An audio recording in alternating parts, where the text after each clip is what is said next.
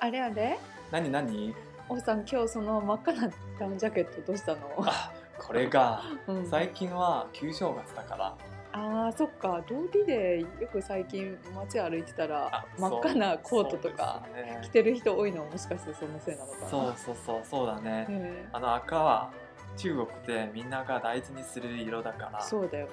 うんそういえばこの前東京タワーも真っ赤になってたのあ知そうっそてるうそうあの知って夜る知ってるそれいやわざわざ見に行ってきた本当すごくなんか東京タワーいつもと違って結構綺麗だったよねまさか東京タワーまで赤になるのはまさかねそうですね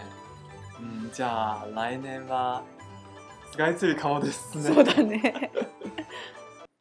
大家好，欢迎来到《どこでも中国語》，我是小王。おしさくら今日は中国のお正月春節のいろいろについて王さんから教えてもらいたいと思います今日のテーマは新年の挨拶お年玉おせち料理などについて話していきたいと思います王さん王さんはいはい。この前春節だったよねあ、そうだね。親切だったね。うん、お休みを取って中国に帰ってたんだってそうですね。僕の親戚もみんな全部帰省して、あのへー集まって一緒にお祝いしてました。あ、しかもあのすごく美味しい料理もいっぱい食えべてまー、した。本当すそごういですね盛り上がりそうだねみんな集まそうったでらすね。結構楽しんでまました。うんところで、さくらはお中国のお正月のあい挨拶なん何か知ってますか？挨拶挨拶って言ったら「新年おめでとう」っていう「新年快乐」とかよく聞くけどあ、そうですね。それは一般的には旧正月に誰かと会って挨拶をするときにはおめでたくよろ喜ばしいねっていうしっていう旨を相手に伝えるために縁起のいい一言を言う習慣があるよ。ああそっかそうですね。さくらがさっき言った新年快乐の他にも挨拶する相手の世世帯や立場に合わせて挨拶を変えていくのも中国のお正月の特徴の一つだね。へえ例えばどんなうん、自分よりずっと目上の人になら、福如東海、寿比南山という話もしましますね。えー、文字通りに読んだら「えっと福は東海のごとくご健康とご長寿を」っていうことだねそうですね。うん日本にはこんな一言ないななんか例えがすごく壮大だよね中国の挨 拶っ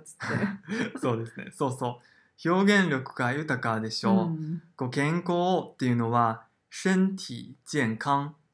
学生とか年下の人には勉強がうまくいきますように学業有成っていうのもありますね。あ学業養成の学業は学業っていうことで養成は実りがあるように成功するようにっていう意味があるよね。そうですね。あとますます裕福になりますように余裕が生まれますようにっていう挨拶もあるんだって。そうですね。それは年々有余だね。あと金運が上がれますようにっていう挨挨拶も人気だよね。それは恭喜发財っていうのもありますへ。え聞いたことあるそこれにつなげてお年玉を持ってきてねなんて子供がよく言ったりするんでし そょうそうそう。それは重要ですね。 うんそれは恭喜发財红包拿来だね。へえ中国でお年玉って言ったら本包や水钱っていう2つがあるけど新節の時に目上の人から若い人や子供にあげる赤い紙で包んだお金のことなんだよねうん中国で赤はみんなが大事にする色でその中でも本包は幸運の象徴なんだよねさくらはそんな意味を持っていることを知ってたえー、幸運の象徴っていうのは今日初めて知った。あそうですか、うんうん、親切に最も一般的なおお贈り物は本包で、うん僕もお正月の時には本包がすごく楽しみだった よやっぱ りそれはお正月の子供の楽しみでそうかそれ楽しみにしちゃうよね。そうですねでもらった本番は王さんはどどうしてたのはっはっはそれはポイント僕は全部貯めてましたす、ごいしっかり者 うん、えたまったもので何か買ったりした貯まったものであの自分が欲しいものをたあ買う例えば MacBook と か、おーすごい結構 しっかりしたもの買ってたんだねうん、そうですね確かにお祝いの封筒はみんな真っ赤だから本場をっていうのはわかるけど安い遅延ってなんか変わった名前だね何こあれそうですねちょっと変わった名前ですね基本的にあ旧正月が終わったら人が一切が増えるので、うんあのその年が重なることを抑えるためにあのこの金をあが子供にあげるっていう意味なんだよ。あーじゃあ年をこう年が増すことをこうあの抑えるっていう意味があるんだそうですねずっと精神に残させるっていうあ感じ。ーずっと青春時代のままを生きようみたいな感じねそうそうそうそうでへす。ー中国のお年玉ってそういう言い伝えがあったんだねそうですね。あとち中国も日本と同じようにお正月のお料理があるよ。年夜飯っていうものがあります。年の夜のご飯そうです。日本っていうおせち料理かな。 うん春節に食べる食べ物は食べ物の名前とか形によって象徴的な意味があることがあるんだよね、そうですねう。ん、例えば魚なんだけど中国語のえの発音と余るの発音が同じで春節では必ず出てくるよねそうです。あとは同じように食べるのが餃子饺子。餃子の形が中国の銀のお金の形に似ているから餃子を食べることで豊かな年になりますようにっていうみんなの